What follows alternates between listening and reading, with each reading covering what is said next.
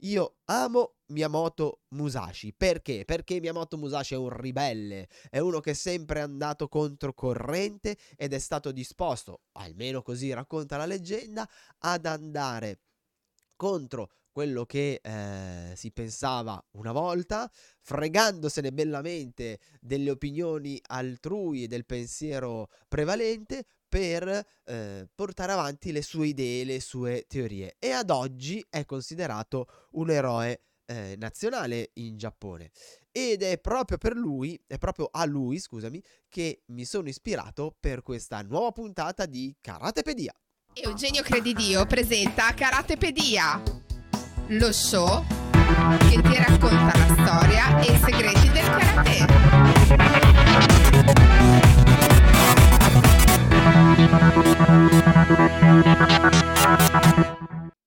E benvenuto o benvenuta a questa nuova puntata di Karatepedia, lo show che ti racconta la storia e i segreti del karate e sarà la puntata penso più difficile che io abbia mai fatto in assoluto perché come puoi sentire sono completamente tappato, cioè mm, veramente io non so eh, da cosa sono stato aggredito, ma ho il naso completamente chiuso. E per quanto io stia cercando di sostenere la voce col diaframma sto facendo davvero eh, fatica. Purtroppo in Alessandria sta girando questa forma di raffreddore pesantissima, probabilmente qualche bambino, un tori maledetti, l'ha portata in palestra e oggi ci combatto, ci combatto io. Che va già molto meglio, eh, perché rispetto a ieri e l'altro ieri sto un fiore. E, e, quindi perdonami se, insomma, la mia voce non sarà soave e calda come sempre. Si fa quel che si può. Altri avrebbero rinunciato, altri avrebbero detto non registro il podcast e invece io no. Sono qui insieme al mio compagno di viaggio, il maestro Miyagi. Buongiorno maestro Miyagi. Dai la cera, togli la cera. Perfetto, ma aspettavo il suo fantastico intro. Come sta? Spero che lei eh, stia bene, che vada tutto bene. E bene, mi fa piacere. E... Prendi il tè ti sentirai meglio. Maestro, guardi, ci ho provato col tè, col miele, col propoli, faccio qualunque roba e oggettivamente va già meglio rispetto a un po' di tempo fa, ma gliela faccio. Eh, oggi purtroppo sono piazzato così. Inspira, espira. Maestro, cosa ispiro e espiro? Che qua non passa un filo, un, un, un, manco un capello ci passa. Vabbè, allora, andiamo nel vivo della nostra puntata di Karate Pedial, lo show che ti racconta la storia e i segreti del karate. Io ti ricordo che io sono Eugenio Credidio e il podcast eh, è tutti i martedì, ce la posso fare, tutti i martedì alle 7 del mattino pronto sul gazzettino del dojo www.dojoshinsui slash blog oppure se sei più comodo lo trovi anche su Spotify e e, e, iTunes e anche Amazon e anche su Amazon adesso e ovviamente su eh, YouTube. Ma io ti consiglio sempre il sito del dojo perché ci sono anche tutti i contenuti gratuiti, il link al mio canale Telegram, Karate Anywhere, il canale Telegram, il corso gratuito di karate, insomma lì trovi molta più roba e poi il sito è fighissimo, oltre a trovare ovviamente tutte le vecchie puntate. Oggi, se ce la faccio, se arrivo vivo alla fine di questa puntata e il maestro Miyagi mi dà una mano, voglio parlarti di, eh, di, un pensiero che mi è venuto l'altro giorno e che mi ha ispirato niente po', po di meno che Miyamoto Musashi. Miyamoto Musashi è stato uno spadaccino storico del Giappone, magari ne hai già sentito parlare, da, a lui sono stati dedicati film, sono stati dedicati libri, un libro bellissimo che si chiama per appunto Musashi, è stato dedicato un manga che si chiama Vagabond e cosa ha fatto? Ha fatto tante cose molto particolari, vuole la leggenda, ma fra le tante cose ha scritto il Gorino Show, il libro dei cinque anelli e soprattutto ha ideato la scuola di spada Niten Ichiryu che ha un nome meraviglioso, la scuola di spada dei due cieli riuniti, che è la scuola in cui si combatte col wakizashi, la spada corta, e la katana, la spada lunga, assieme. Prima questa cosa, prima di lui non veniva, eh, non veniva fatto, è stato lui a ideare questa eh, scuola di, di combattimento. E perché ho pensato a lui? Perché, vabbè, a parte che, come ti dicevo nell'intro della puntata, era un personaggio eh, particolare che se ne fregava dell'etichetta, se ne fregava un po' di tutto e di tutti. La cosa importante per lui era perseguire il, il suo scopo e riuscire ad ottenere i risultati che si era prefisso. E andava contro anche al pensiero prevalente dell'epoca. Era veramente un, uh, un punk rocker dell'epoca. Ma mi è venuto in mente proprio per via di questo nome, Iten Ichiryu, la scuola dei due cieli riuniti. E mi sono chiesto, ma è possibile che non ci sia un modo per unire i due cieli anche nel karate? Mi spiego meglio. Eh, Funakoshi, se andrei a leggere dei suoi testi, spesso sperava, auspicava che il karate si evolvesse. Hi. Si vede che il maestro l'ha, l'ha conosciuto. Ah, perfetto. Un giorno allora ci parlerà, eh, ci parlerà di lei e di lui. Ah, si auspicava, ti dicevo, che il, che appunto, che il karate si evolvesse, ok? Diverso da modernizzare, ma si evolvesse. E per cui lui eh, era molto favorevole a punti di vista diversi, a eh, trovare nuove vie, eccetera, eccetera. E quindi mi sono chiesto oggi quale potrebbe essere il modo per far evolvere il karate? Per, prendimi questa, eh, questa parola con le pinze, eh, per modernizzare il karate, renderlo più attuale, rispettando però quello che è la tradizione.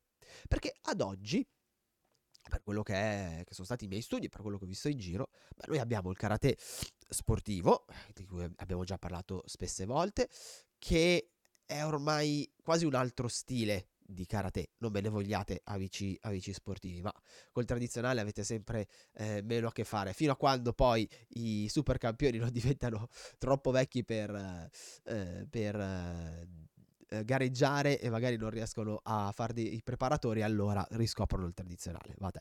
E poi abbiamo il karate eh, tradizionale.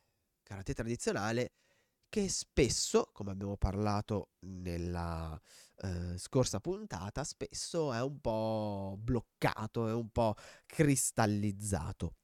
E allora io credo che oggi andare a far evolvere il karate, a eh, modernizzare il karate nel rispetto di quella che è la tradizione, la via, la strada sia quella di andare a studiare il karate con nuovi occhi, con da una nuova prospettiva.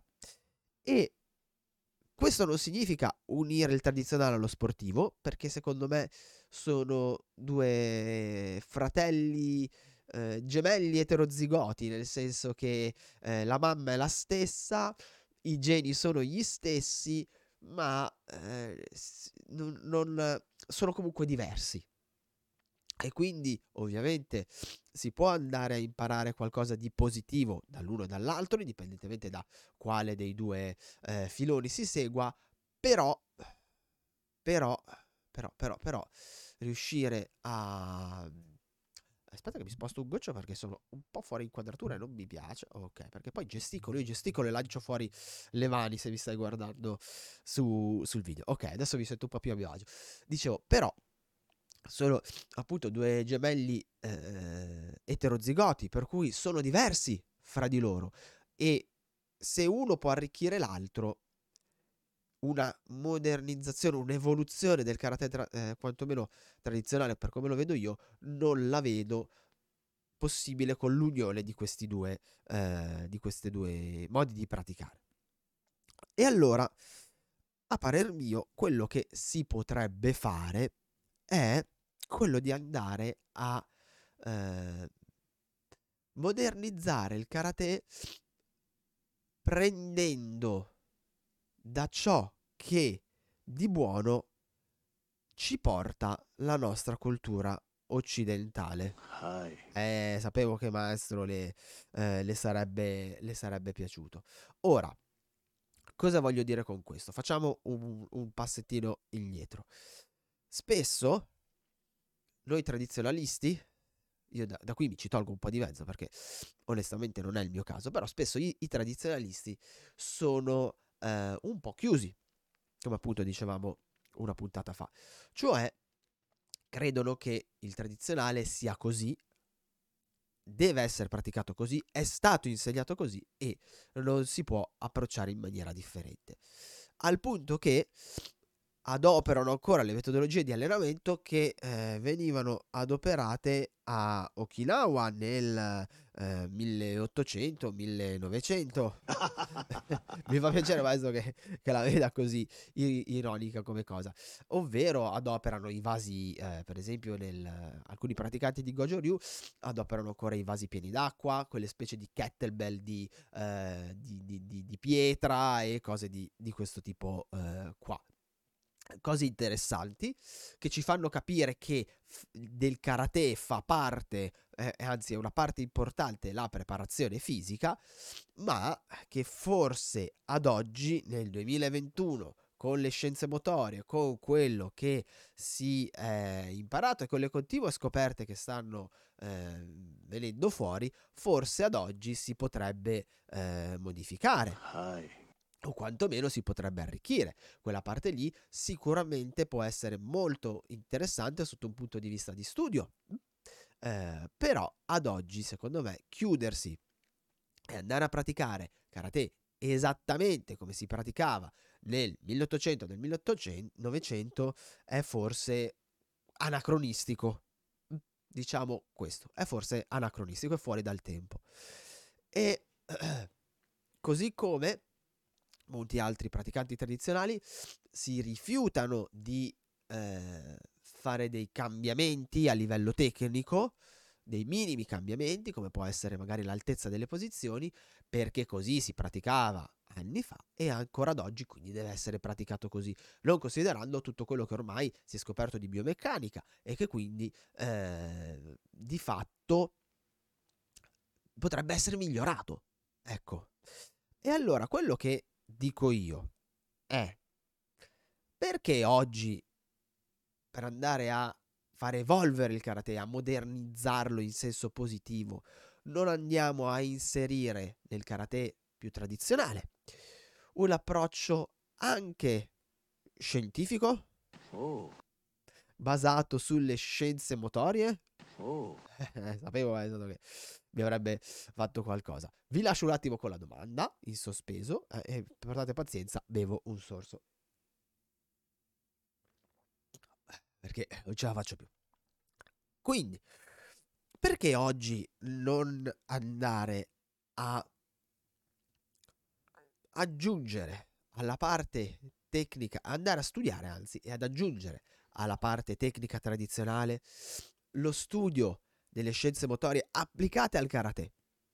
E quindi dalla preparazione fisica, non solo per lo sport, chi se ne frega dello sport, non lo dico perché anzi mi piacerebbe molto lavorare eh, con eh, degli atleti di livello perché si possono fare delle cose che danno molta soddisfazione da parte di chi le fa, quindi del preparatore atletico, però eh, nello sport più, c'è più sensibilità a questo tema, ma anche a livello amatoriale, anche a livello tradizionale, perché non iniziare a guardare la preparazione eh, atletica con eh, gli occhi delle scienze motorie? Oppure perché non iniziare a creare dei programmi didattici basandosi sulle scienze pedagogiche? O ancora, perché non andare a modificare leggermente, laddove è necessario, le eh, peculiarità tecniche in maniera tale da ritornare a un karate che rispetti il corpo di chi lo pratica e lo eh, salvaguardi e lo preservi nel tempo. Ok?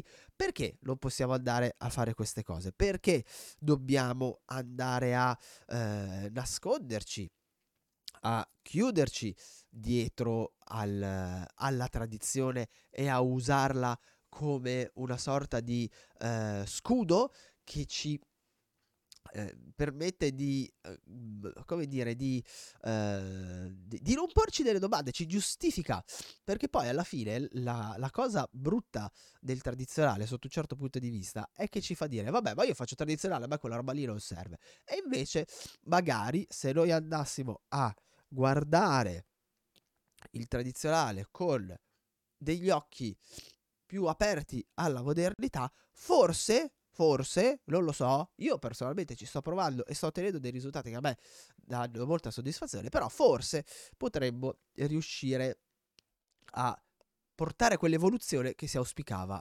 Fulakoshi. Adesso stai usando tua testa non solamente per prendere botte.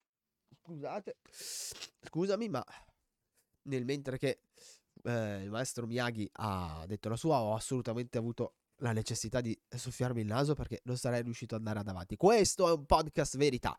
Voi mi pigliate come sono, bello, brutto, mm, malato, eh, sano, non importa, io vengo qui e vi registro la vostra puntata del martedì. A meno che proprio non sia KO, nulla mi fermerà. Oh, queste sono questo è il modo di procedere di un karateka. No, se state male non andate in palestra, eh, ragazzi, mi raccomando.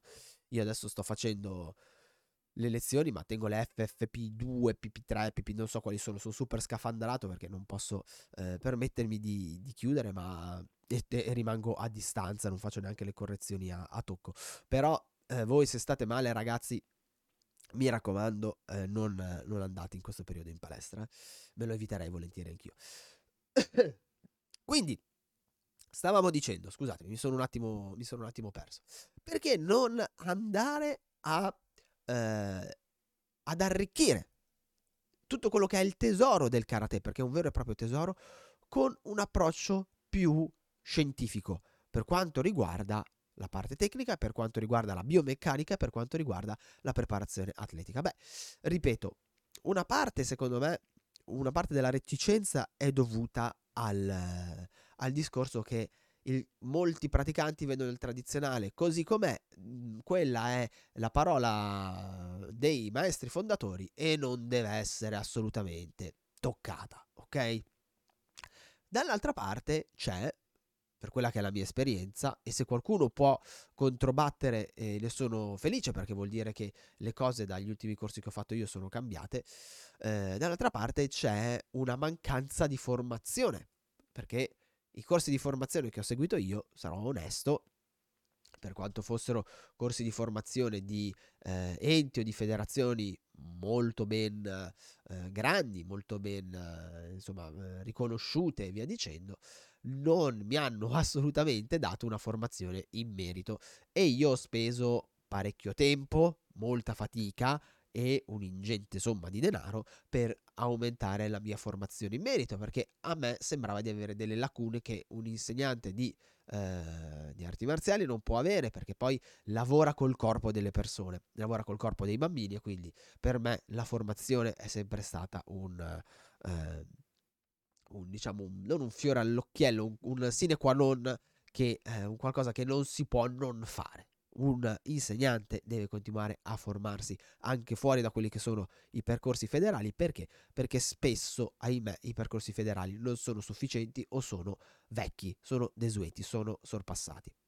E quindi eh, quello che di sicuro, se noi vogliamo provare a, a fare per andare appunto a creare questa modernizzazione eh, bisognerebbe investire nella formazione, nella formazione dei docenti, nella formazione degli allenatori, degli istruttori, dei maestri, portando un, eh, come dire, portando un, una formazione più moderna, ok? Che poi moderna mica tanto perché in realtà il 99% delle scoperte che sono state fatte oggi si basano su degli studi degli anni 70, però una formazione più moderna, più precisa e anche più pesante. Diciamo le cose come stanno, perché non basta una dispensa di 100 pagine per formare, sotto questo punto di vista, un insegnante. Prima impara a stare in piedi, poi imparerai a volare. Esatto, ci vorrebbe un lavoro molto accurato. Se noi andassimo a lavorare sugli insegnanti e a proporre una formazione di questo tipo e se provassero gli insegnanti a applicare alcune strategie ai loro allenamenti senza chiudersi dietro quella porta tenuta stagna che è la tradizione, eh, io credo che il karate potrebbe davvero prendere un'altra forma. Potremmo davvero andare a unire i due ceri, a creare il nostro Niten Ichiryu nel karate, cioè a prendere la tradizione, la bellezza della tradizione e la bellezza delle scoperte di oggi e andarle a unirle e andare a creare un, uh, uh, come dire, un nuovo, un, un karate con un nuovo equilibrio. In ogni caso il problema sarà risolto. Eh, sarebbe, sarebbe, meraviglioso. Questo è quello che io mi auspico e questo è quello che io sto cercando nel mio eh, piccolo di fare con i miei ragazzi. Prendere quello che è la tradizione, che è meravigliosa e sotto certi punti di vista non va toccata, prendere tutto quello che si sta scoprendo oggi e cercare di andare a unirli per creare un qualcosa che eh, sia più rispettoso del corpo e che sfrutti a suo vantaggio quello che è stato fatto per andare a creare quello che sarà il mio e spero che sarà anche il tuo Niten Ichi Ryu un po' come viene fatto in cucina no? gli agnolotti prendiamo una cosa tipicamente piemontese e soprattutto diciamolo all'alessandrina gli arnot gli agnolotti ok eh, sono splendidi sono meravigliosi eh? però quanti chef li reinterpretano basandosi su nuove eh, scoperte, su nuovi esperimenti, ok? O sfruttano i macchinari moderni per andare a impastare. Mm? Eh, però gli Arnott, sempre Arnott sono, sono sempre buoni, ok? Anzi alle volte sono più buoni perché magari quella tecnica di impasto che è stata scoperta, che è stata ideata da quello chef, permette una pasta più tirata, magari il modo di cuocere il brasato per fare il, eh, lo stufato, per fare il ripieno con quella metodologia di cottura permette alla carne di essere più, eh, non lo so, più, più, più, più soffice, ok? E se ne potrebbero fare mille di esempi. E questo è quello che secondo me bisognerebbe fare per rendere moderno il karate, per farlo evolvere e per far sì che la tradizione abbia dei grandissimi benefici eh, da quelle che sono le scoperte che ogni giorno arrivano e su cui ogni giorno noi possiamo lavorare. Lei che dice, maestro Miyagi? Il respiro lo prendi con il naso eh. e lo eh. emetti dalla bocca. Maestro Miyagi, va cagare, va. Qua di respiro oggi si fa soltanto con la bocca. eh, simpaticone. Va bene, direi per questa soffertissima puntata di Karatepedia è tutto. Io spero di essere stato chiaro perché riconosco che eh, è stata una grande difficoltà registrarla e se non fossi stato chiaro, mi raccomando, fammelo sapere, piuttosto la riregistro o scrivo un piccolo articolo di approfondimento e, e soprattutto per farlo ricordati che puoi iscrivermi dove vuoi, puoi lasciarmi un commento nel video eh, di YouTube oppure puoi iscrivermi a eugenio-dojoshinsui.com e sarò più che felice di risponderti. O se sei iscritto al canale Telegram, eh, contattami pure lì sul, facendo chiocciolina Eugenio Credidio e su Telegram mi trovi. E, e questo è. Spero che la puntata sia stata facile da seguire. Spero che la mia voce non ti abbia infastidito troppo.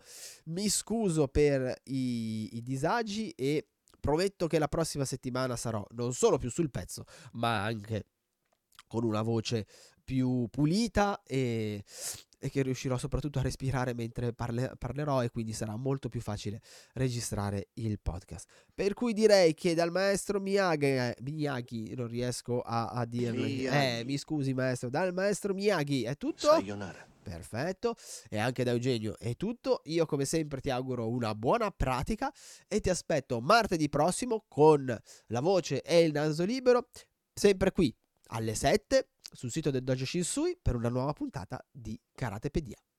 Trovi altri contenuti gratuiti su www.dojoshinsui.com.